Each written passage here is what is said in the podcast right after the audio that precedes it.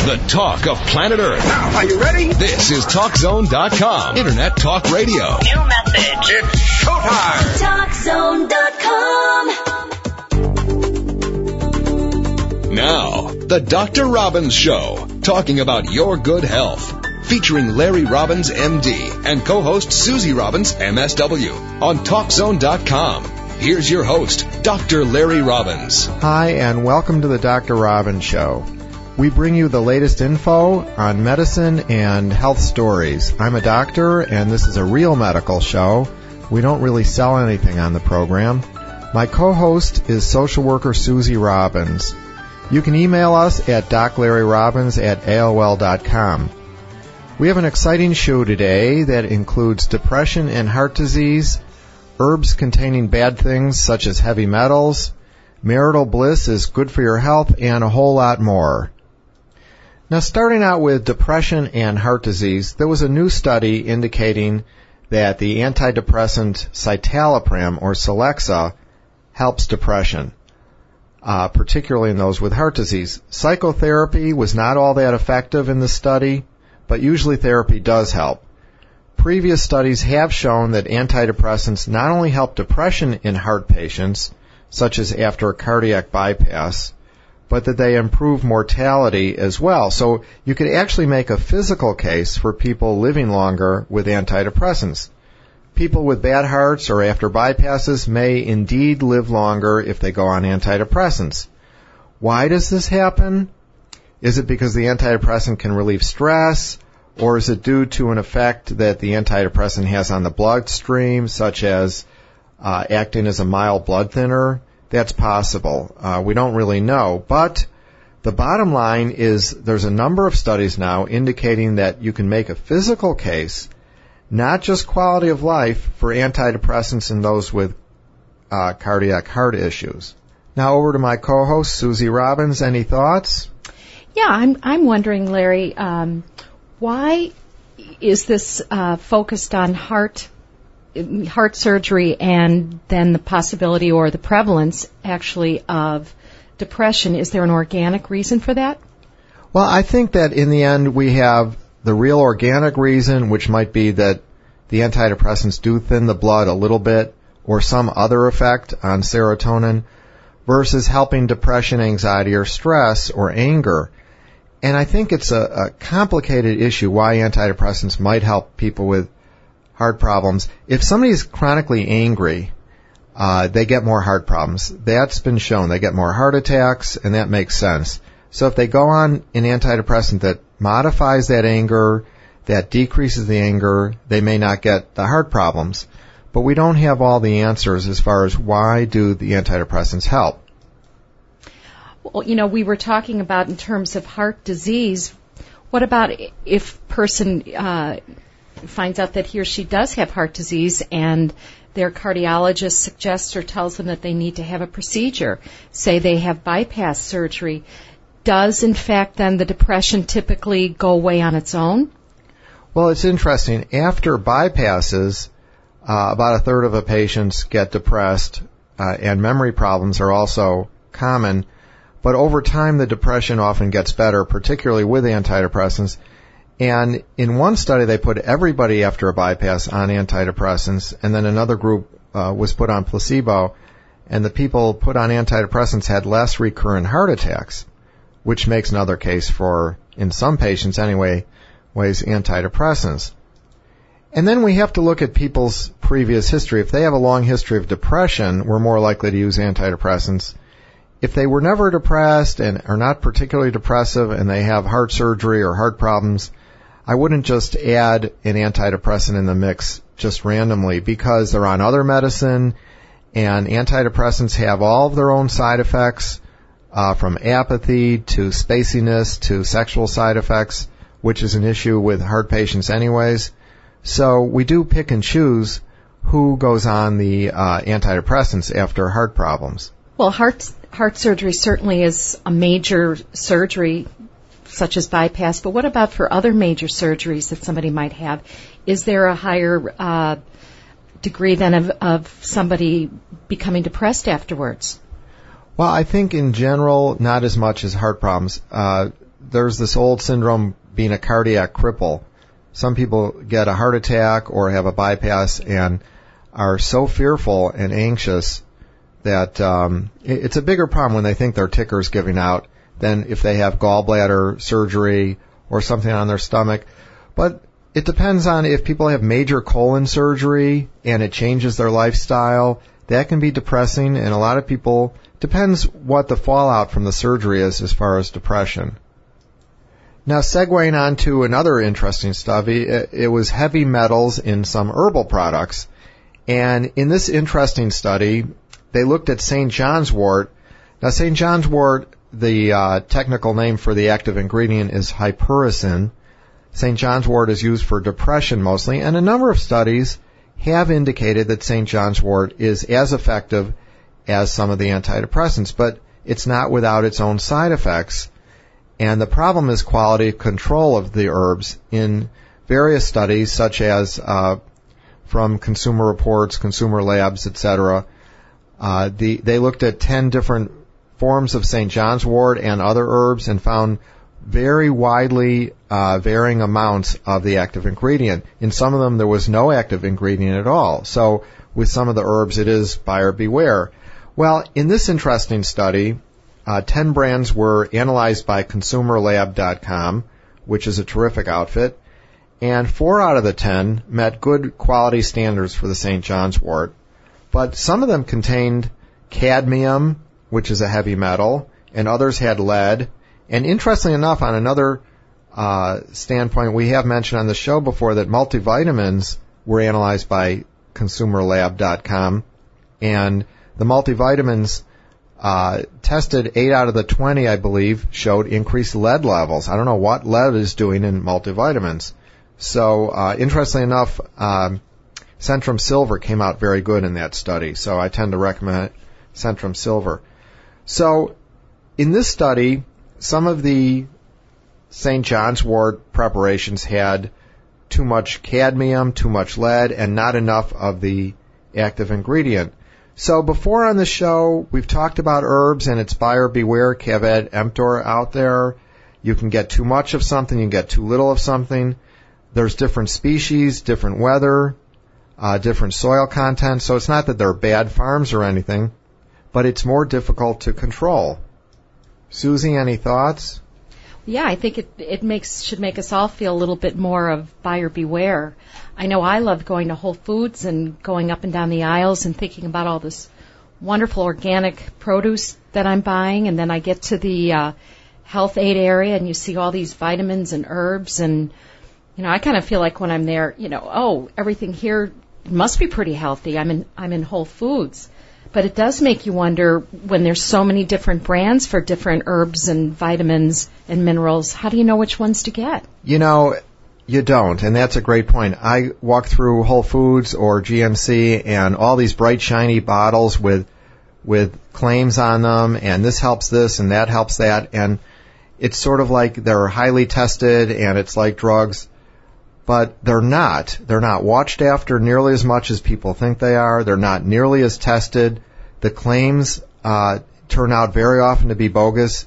It really is difficult to sort out truth from, from fiction with a lot of the herbs and the claims. And it's been a bad season, a bad year for a lot of vitamins and a lot of herbs. For instance, for about 50 years, echinacea is a commonly taken herb for colds and they did this, uh, and it, it was the typical claims. Well, echinacea helps cold. They sold billions, not millions, not hundreds of millions, billions of dollars worth of echinacea in the last 50 years for colds, based on just claims and bogus studies. Well, finally, they did this remarkable study last year where they paid people, get this, to sit in a hotel room for seven days get the cold virus dripped into their nose, so they guaranteed got a cold.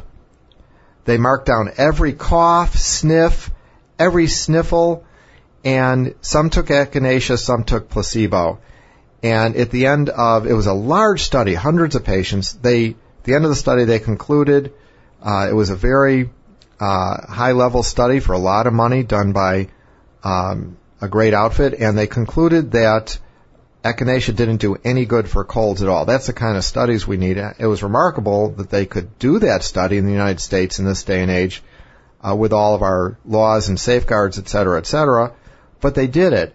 So you have to really be careful and um, with a healthy do- dose of skepticism when you're in that herbal aisle. Well, it's my understanding that the FDA does not regulate or control uh, the herbs that we purchase in the stores. Uh, so how are we supposed to figure it out when we're in the store and we want to get something other than a regular general vitamin? We want to get some kind of herb. What are we supposed to do? It's very tough, it, you know, to sort it out. It's tough, um, even having studies with drugs to sort out what works and not. But here we have so many claims in the herbal business and vitamin business is so huge and the money is so huge that uh, the claims uh, get ridiculous. Uh, again, it's not regulated like people think it is. You know, in my own uh, little practice in headaches, we use some herbs, and I like the herb Petadolex is very good for headaches. But the most commonly used one has been feverfew, which I like. It's a nice, safe herb. But in the studies, when they got around to doing formal studies after decades of people using feverfew, millions of people using feverfew, they found that it works a little better than placebo, maybe in some people, uh, but it's very iffy. Uh, so we really need the large scale studies, and the problem is that these take millions of dollars, and most of the herbal com- companies just don't have the kind of bucks that we need to do it. Susie, how about your experience with herbs for headaches? Well, I have tried Petadolex. I actually uh, started using it about a year ago when I was getting um, many headaches as I was beginning to uh, beginning in, in menopause. I felt like I was taking too many triptans, so I decided to try Petadolex, and for me, anyways, it really didn't work. Uh, maybe I didn't give it long enough time, but it just didn't work. And I would have liked. I, I actually had the hope that it would be nice if an herb could help me out, but it didn't. Now on to another topic. There's an interesting study on uh, good marriages versus stressful marriages and uh, offsetting physical problems.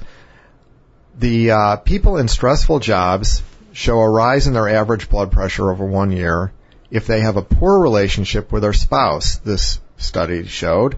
Conversely, people experiencing job strain who have good marital relationships saw their blood pressure fall by the same amount.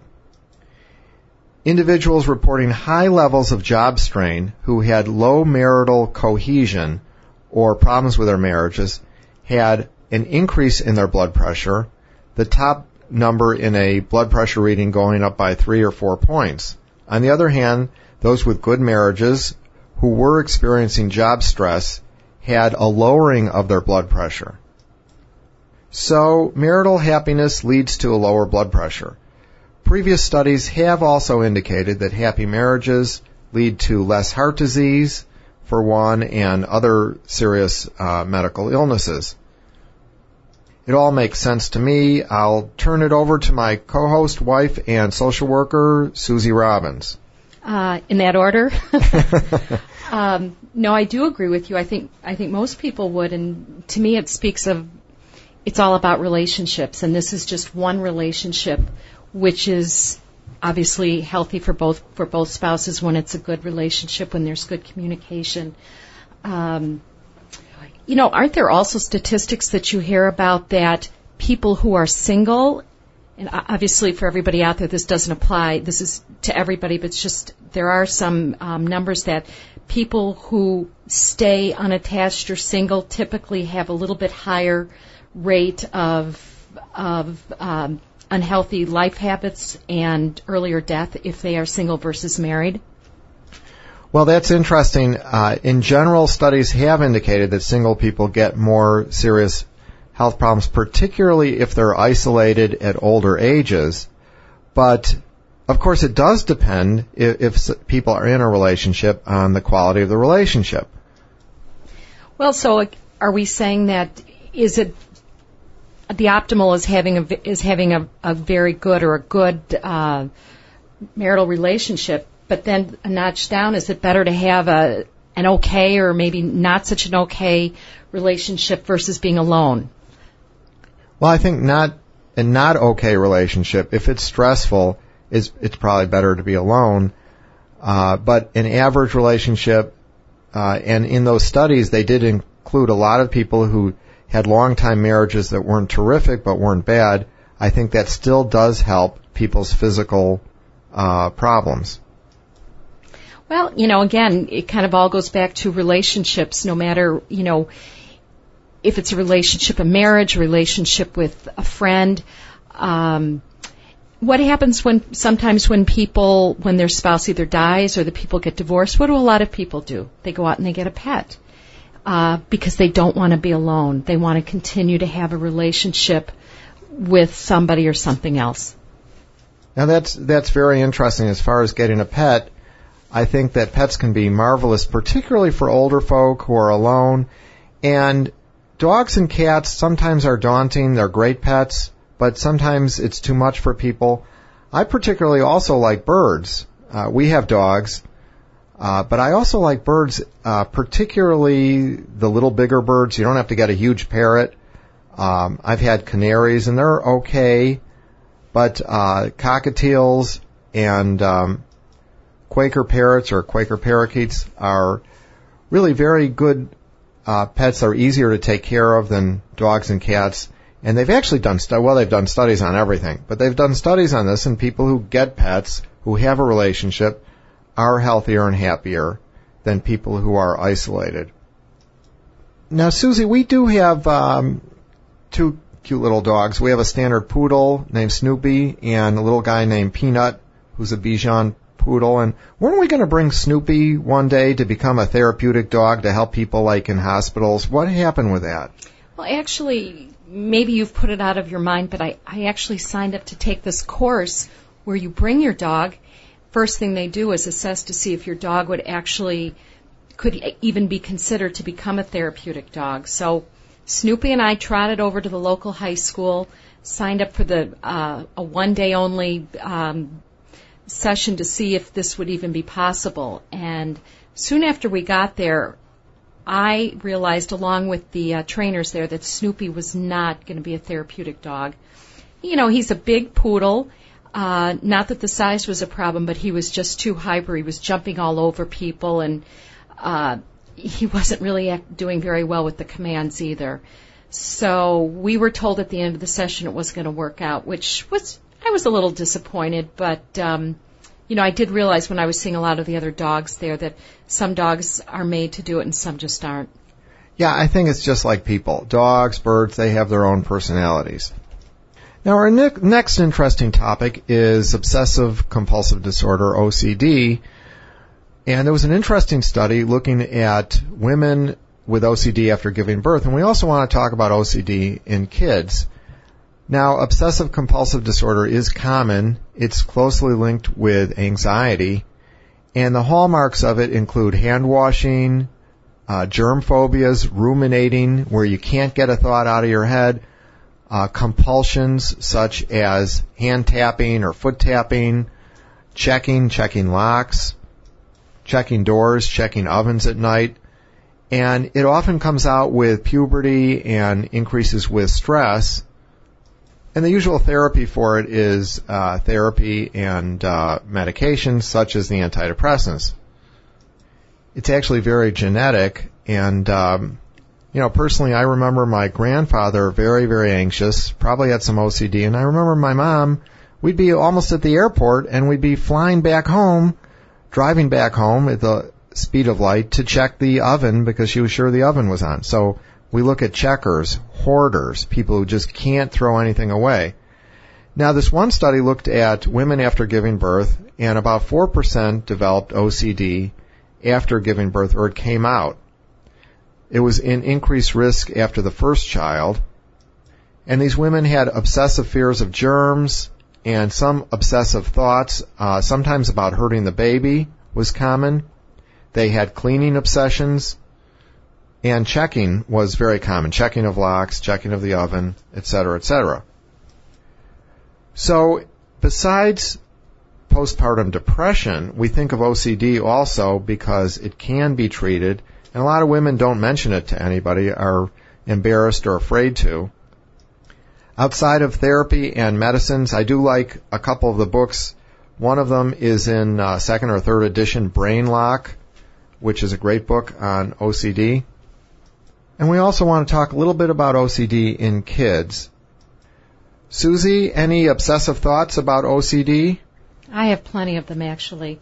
Um, before I, I say much, I'd like to also preface it all by saying that as you're talking about your grandpa, I also have had it run in my family. My dear Uncle Ernie, who passed away a few months ago, while he may not have known himself that he had it, um, looking back now, he most likely did, just because of his obsessive checking of locks and um, and doors and things like that. Um, but I have actually seen kids uh, in my experience as a social worker in high school with this obsessive compulsive disorder. And I think what's probably to me the most important thing for people to realize if they suspect it in themselves or in a family member is to understand everything they can about the disorder and get some insight. Because initially, for the young person going through it, they're thinking, am I crazy? What's wrong with me? Why am I doing these things? Something is really, really wrong with me. And I think it's of utmost importance that the family uh, get some knowledge about it, maybe reading the book you described, Brain Lock, seeing a therapist so that there can be some perspective put on it and an understanding that no, no, you're not crazy. Um, this is something that that can be tamed, that can be understood, and can get better. You know, and I, when you bring up OCD, you know, we do know that the the term is obsessive compulsive disorder. Um, what that means is is that there's an obsessive part to the disorder and then a compulsive side to it. Um, to give you an example, let's say a young teen might be thinking, "Oh, something really bad is going to happen to my dad. Uh, my dad's going to get hurt. I need my dad. I, this can't happen." So what that person will do is they'll obsess about something bad that could happen, and then they actually follow through with a compulsion which in their mind thinks they're erasing that obsession which could be bad. So for example, they're thinking about something bad that might happen to dad. The compulsion would be then to wash their hands right away. But soon after that, the obsession comes back again, which means then they're going to be washing their hands again and again and again. Where it's almost like uh, a cat running around trying to get its tail. They're trying to to get at it, but they can't. You know, in thinking about OCD, there is a huge spectrum of OCD from mild, where very often people don't need medicine or treatment particularly, to severe, where people are in bed and uh, severely um, disabled with their OCD. And there are a lot of things going on in the brain in people with OCD. Studies have shown this. Uh, there's a whole host of things uh, going on in different parts of the brain. And the medica- medications can help, but you often do need higher levels of the antidepressants to really help the OCD. Therapy can help. And the problem is some people have refractory, tough, severe OCD. They've done surgery. There's other bizarre treatments like psilocybin. Recently there was a report where it worked for severe, but it can be disabling. That's the end of the second seg- segment of the Dr. Robin Show. We'll be right back we are all about interesting medical info and stories. You can email us at doclarryrobbins at AOL.com. That is D-O-C-L-A-R-R-Y-R-O-B-B-I-N-S at AOL.com. Coming up, we'll talk about binge drinking and drug abuse, which is climbing in college kids. We'll talk about drugs off the internet. Uh, is it a good idea? There's many problems. Kids with certain mental illnesses, uh, they're often rejected, and a whole lot more. So stay with us, folks.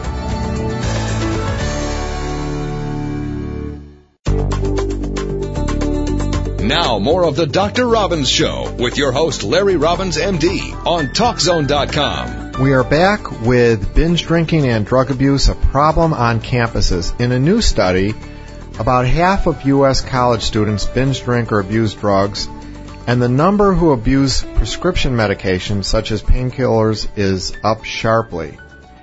The study issued by the National Center on Addiction and Substance Abuse at Columbia University in New York provides a detailed look at substance abuse among colleges, uh, college kids based on surveys, interviews, and other research. This study did find that 49% of full-time college kids binge drink, which is consuming five or more drinks at a time, or abuse prescription drugs such as painkillers or illegal drugs like cocaine and marijuana. That translates to 3.8 million students binge drinking or using prescription drugs or cocaine and marijuana. Now, the incidence of abuse of prescription drugs like Vicodin, OxyContin is going way up also. Wow, is everybody binging? Now, from 1993 to 2005, the proportion of students who abused the prescription painkillers, like Percocet, Vicodin, and OxyContin, rose more than 300% to about 3% of the kids, which is 240,000 students abusing those. Abuse of stimulants like Ritalin and Adderall doubled to almost 3% and the abuse of sedatives or tranquilizers also rose. Now, this is not new. Back in the 60s and 70s, uh, kids abused Valium and the tranquilizers also, but it was less. During the same period, daily marijuana use more than doubled to 4% of kids, which is 300,000 overall. And overall use of other illegal drugs, such as cocaine and heroin and meth, rose by half to 8%. So it seems to be increasing rather than going the other way, despite all of us talking about it and our war on drugs. What's really troubling is the increase in the intensity of drinking and drug use, not the proportion of college kids who drink and binge drink, but the excessiveness and the intensity. Susie, what do you think?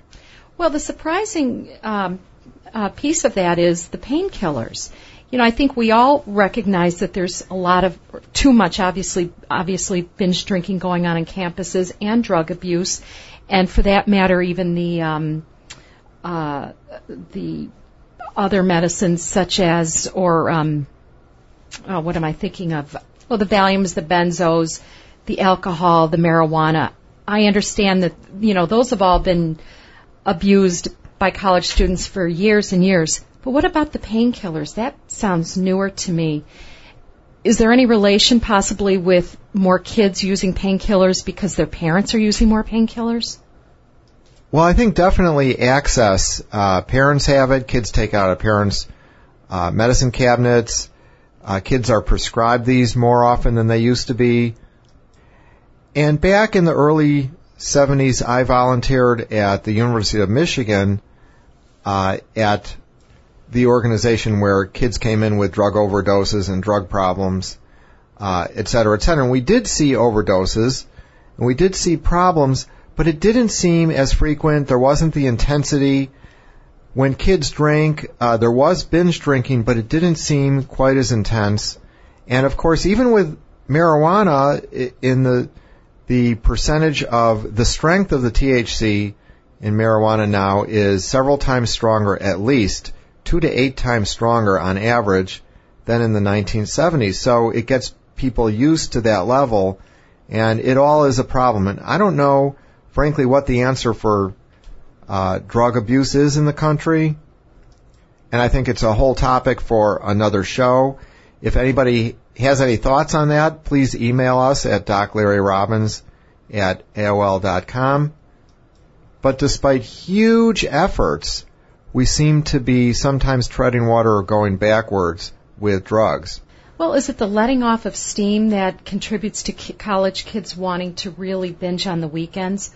I know when I was in college, that seemed to be the popular reason for getting really drunk on the weekends. After tests and papers, everybody wanted to just party and forget about the school week. Um, but if the statistics are saying that kids are doing it more and uh, more rampantly than back then, back in the 70s and 80s, why is it? Is is there a lot more stress now for the kids than there was a generation ago? See, I think in the in the 60s and the 70s in college, we were under stress. It was probably just as much stress, but I think it's a herd mentality or going along with the crowd. If it's acceptable, if most of your friends, if just Friday and Saturday night we know we're going to go out to the bars and binge and drink a whole lot and get wasted, then we do it. If it's not, if, if it's more, uh, we're going to go to parties and have one or two drinks or beer, then we do it. And I think it's just going along with what the norm is for the friends and the crowd. And the norm seems to be around the country now, uh, really a higher intensity. Now on to another topic, drugs off the internet. Uh, there have been many problems with drugs off the internet, and this is a repeat of a theme that we've touched on on the show before, the problem with internet drugs. This current study looked at what was in the drugs that people were offering, uh, ordering off the net, and one of the the uh, drugs that was ordered, they when they tested it, it was an older antipsychotic strong drug called Haldol, which you certainly wouldn't want to take in general. And problems like substituting a strong drug like Haldol for what people are ordering is uh, it can be very serious psychiatrically and physically. You know, it's interesting. Nothing is really new. Uh, in 1900, aspirin was being ordered through Canada and imported from Canada into the United States because the Bayer company from Germany priced aspirin much higher in the United States than it was in the rest of the world. Doesn't that sound a theme and sound uh, familiar? Well, just like now, the only thing that stopped aspirin coming in from Canada was that people were dying, and it was discovered that they were substituting talcum powder and other pro- uh, other products for the aspirin because it was cheaper to use talcum powder than aspirin. So in 1900, they ended up stopping bringing it in from Canada. And now we have a similar situation. We, we do get a lot of drugs off Canada and it, from Canada and other countries, and it does save quite a bit of money, but is it reasonable? Is it safe? Is it regulated? I think in my experience, most of the Canadian pharmacies have been fine and people have been happy ordering it from the big Canadian pharmacies. Uh, that's not without exception. But I also see people getting Vicodin and Xanax and the addicting things off the internet in large numbers, and that's a problem because people who are addicted to these medicines often are caught through the pharmacies. They're going uh, in the United States to Walgreens or Osco, and the computer sees that they're getting it from two or three doctors or calling it in by themselves. But if they get it through the internet, uh, they never get caught until they overdose. So I think it depends on the pharmacy and the drug and the country. There's lots of fakes off the internet, uh, lots of sugar pills being sold as Viagra or Vicodin. It's buyer beware out there. The other newer problem too is that we see steroids and growth hormone uh, being bought over the internet. And okay, if somebody is an adult and uh, they order steroids and growth hormone, and they want to put that into their bodies. Um, you know, that's maybe their choice, even though it's illegal. But we do have teenagers in this country and high school kids ordering the same thing, and that's a, a major problem. Now, in another study in a different area, research suggests that a substantial number of American adults are reluctant to let their kids interact with other kids who suffer from depression or ADD, ADD, uh, attention deficit hyperactivity disorder. About one out of five parents would not want these kids as neighbors in their kids' classrooms or as their kids' friend. Older children and boys with mental conditions are most likely to be rejected. It's interesting that boys were rejected more often by neighbors uh, or adults than uh, the girls. This troubling pattern, the investigators report, appears to result from perceptions that a kid with depression or ADD may be, quote, dangerous, unquote. Well, you know, as parents ourselves, and for I'm sure most of the listeners out there who have had this um, a situation like this come up, it it's just frustrating to think that some parents would brand another child in a way to say, well, Johnny's depressed, so I don't want him hanging out with my Billy because maybe my Billy's going to get depressed then. I mean, it, it sounds somewhat ignorant for somebody to pass judgment on another child like that. I can understand if there is a child that is being violent and you don't want your child to be physically harmed. I think you have to make decisions on, you know, allowing your child to be with another kid alone. But, you know, certainly to just make um, decisions off the top of your head based on that, I think is very harmful, obviously to the other child and to your own child. We're going to talk more about this subject, more about kids with depression and ADD who are rejected by adults when we come back. I am Dr. Larry Robbins here with Susie Robbins, my co-host. This is a program focusing on health and medicine. You can email us at doclarryrobbins at AOL.com. We'll be right back. What people are talking about. Let me hit you with some knowledge. This is TalkZone.com. Internet Talk Radio. Let's return to the Dr. Robbins Show on TalkZone.com. Once again, here's your host, Dr. Larry Robbins. Now we're back talking about adults who discriminate against kids who have depression or ADD. They don't want their kids playing with those kids. And it was an interesting recent study. And in the study, the levels of rejection for children with depression and ADD were two to three times higher than those reported for children with asthma or other childhood normal troubles. Aha, you said normal troubles. Is that maybe what there is a stigma against kids that have uh, more of an invisible disorder such as ADD or depression versus something that you can actually see like asthma. And maybe that's what scares some parents. I can't see it, but there's something bad about this kid and I don't want my kid being around him or her. It might come to them too. And maybe that's part of our society is that there's normal troubles and then there's troubles that aren't so normal. Right. Uh, you know, maybe diabetes or asthma is quote unquote normal, but depression, ADD is not. You know, the study looked at uh, the parents' discrimination against the kids, but it didn't really assess why, which would be an interesting other study.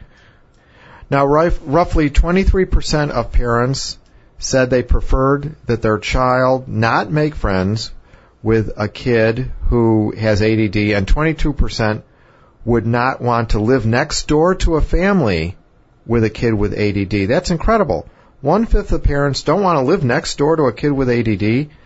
Um, now, in my experience, if you ask kids about other kids with ADD, they say that they are fun and like them as friends. Uh, so I think this is a bit intolerant on adults' part. Okay, now it may sound uh, somewhat like I can't believe you're bringing this up right now, but absolutely a very good friend of mine who I've known from high school called me the other day. She has a son who's in sixth grade. He has a buddy who's been a neighbor and a friend for years. This child, the friend, has some ADHD going on, where that H in there meaning the hyperactivity. Anyways, the friend shoved and then actually slugged my friend's son on the bus the other day. It was a conversation over a girl. So my friend called me and said, "What do you think I should do? Should we, you know, should my son still hang out with him? Should I call the parents?" And we talked about it, and you know, I I didn't want to pass judgment on what she should do, but I said, you know, if you're friends with the with the parent, maybe you should just call and the two of you, you know, talk about it a little bit if you have a concern. Um, but you know, I also said to her, you know, maybe part of this is just adolescence and young boys, boys in particular, want to work things out physically. They they are going to maybe slug each other with those testosterone levels getting higher. These are two 12 and a half year old boys. So sometimes just the adolescence itself gets in the way of figuring out is it ADD, is it depression, or is it just boys being physical with each other? And the devil's advocate side is uh, if uh, her son was uh, punched by a kid who has ADD, she's just being maybe protective, and that gets into uh, another part of this study that I wish they had done, which is why do parents not want their kids hanging out with kids with ADD and depression? Okay, not to knock this generation of parents, um, but I think we would probably all agree that this day and age parents are more vigilant in their children's lives than a generation ago. The term helicopter parent has come up much more now than it did 20 or 30 years ago. I mean, think about it. 20, 30 years ago, would, would our parents have been even worrying about that Johnny down the street has ADHD, let alone none of us knew what ADHD was then. Everybody pretty much played with everybody. So, you know, it seems like our society and parents have become much more selective in who our kids play with. Well, that's so right. Uh, you know, we grew up in the 50s, 60s. Our parents sort of knew that we were uh, outside and doing something. They weren't really on top of everything. It wasn't like today. Uh, the dads of the 50s and 60s were sort of aware that there were people with littler feet than them running around the house, but not as involved uh, as today. But I think uh, the parents of today, in some ways, are better parents. Are more involved, um, but they can become hyper or too involved, which is a problem too. Now, in another study, uh, they looked at yearning versus grief after somebody dies, say a spouse, for instance. And this was an interesting study this week that after a loved one dies, yearning or pining is more commonly seen than actual depression. Missing the person or a hunger for having the person come back is very common. The author of the study said that, quote, the focus on depression is misguided. Yearning really dominates the psychological picture with a feeling that a part of you is missing and that without this essential piece, you won't be happy. Susie?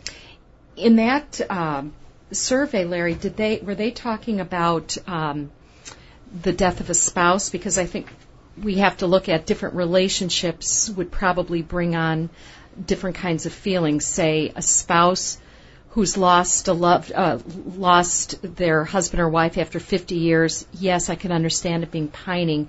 Versus say a parent who has lost a child. That's going to be more your basic real depression. Well, uh, the study was mostly people who lost spouses uh, of natural causes. Yes. It was actually just an interesting differentiation between yearning and pining and actual depression. You know, years ago, Dr. Elizabeth Kubler-Ross defined the stages of grief uh, in several great books. Disbelief is a stage, yearning, anger, depression, depression, and finally acceptance. I think these stages probably are accurate, um, and Dr. Kubler-Ross's ideas uh, have held up. If grief goes on for more than six months without getting any better, we do think about getting into therapy and medications, etc.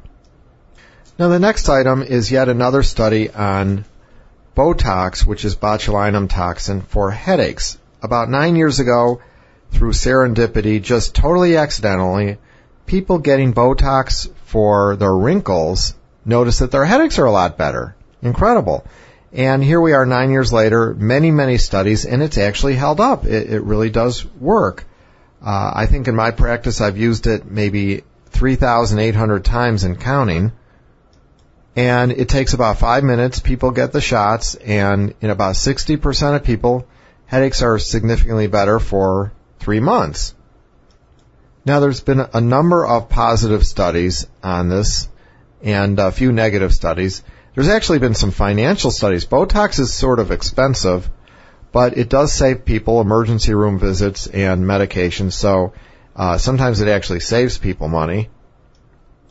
This current study was um, an interesting study uh, out of Italy on people with very difficult to treat severe refractory headaches, and Botox worked reasonably well, which that's a tough population to treat. It turns out Botox is, or botulinum, is very useful for a number of pain symptoms, uh, such as some people with neck back uh, neck pain, back pain, TMJ, for instance. I've even seen several small studies on it for heel spurs or plantar fasciitis, which can be very painful and difficult. It is expensive. Uh, usually costs three or four hundred dollars on up to fifteen hundred dollars, uh, but it is relatively safe. Now, Susie, you've had migraines. If you were having a lot of migraines or daily headaches, would you consider Botox? You know, if if what I've I've been taking wasn't working, I would definitely consider it. I've been somewhat fortunate in that over the last 10 years when I started developing migraines, that Imitrex triptan has worked very well for me. But if it didn't, yeah, I would definitely consider it, and especially since you get the cosmetic uh, benefit as well. It certainly can help wrinkles, but of course, when we're trying it for headaches, we're not uh, worrying too much about the wrinkles. But if we can help that too, uh, that's all the better. Now, in another study, uh, this looked at vitamin D and colorectal or colon cancer. Uh, a number of studies on vitamins have been uh, negative this year, but vitamin D keeps holding up in studies. There was an earlier study on multiple sclerosis where the Army looked at over 2 million people for a number of years. It was 10 or 15 years. And the chance of getting multiple sclerosis in uh, people with higher vitamin D levels was less.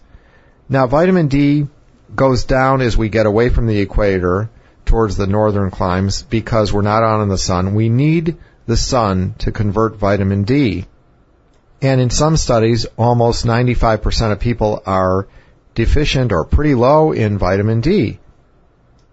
In this study, taking 1 to 2,000 units of vitamin D each day can reduce the risk of colon cancer.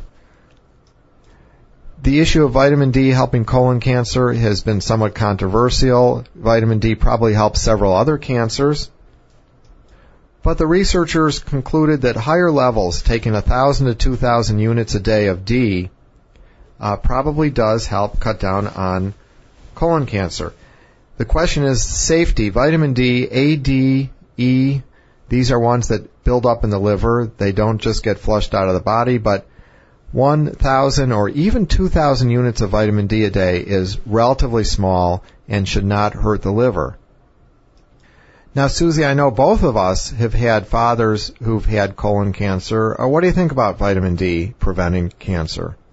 Well, I think it sounds great, and uh, you know, the more we know, and the um, if it's an, if it's a vitamin that can help us, I think that's wonderful. I think we all have to remember uh, as well, though, that uh, colonoscopies are still the way to prevent um, getting colon cancer or finding out about it at the early stage. My understanding is is that you, if you have a family history of colon cancer, you should really have your first colonoscopy at age 40 for people without a family history of colonoscopy, you, you should get your first colonoscopy at the age of 50. You know, for all of us who've had colonoscopies, of course, it's the day before with a preparation that's pretty terrible. And I was saying, you know, I play a fair amount of hockey, and uh, when I happen to be in a locker room with 20 year olds, they're talking about uh, drinking and their girlfriends.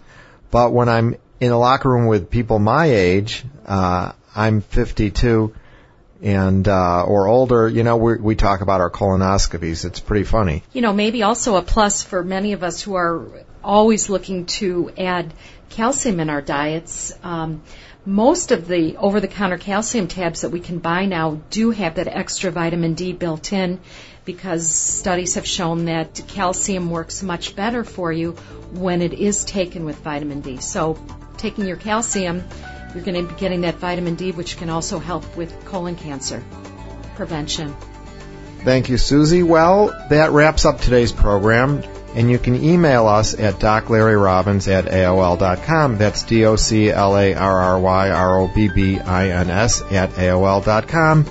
See you next week. You've been listening to the Dr. Robbins Show, featuring Larry Robbins, MD, and co-host Susie Robbins, MSW. Learn more about Dr. Robbins online at headachedrugs.com. And join us next time for more about health and medicine, right here on the Dr. Robbins Show on TalkZone.com.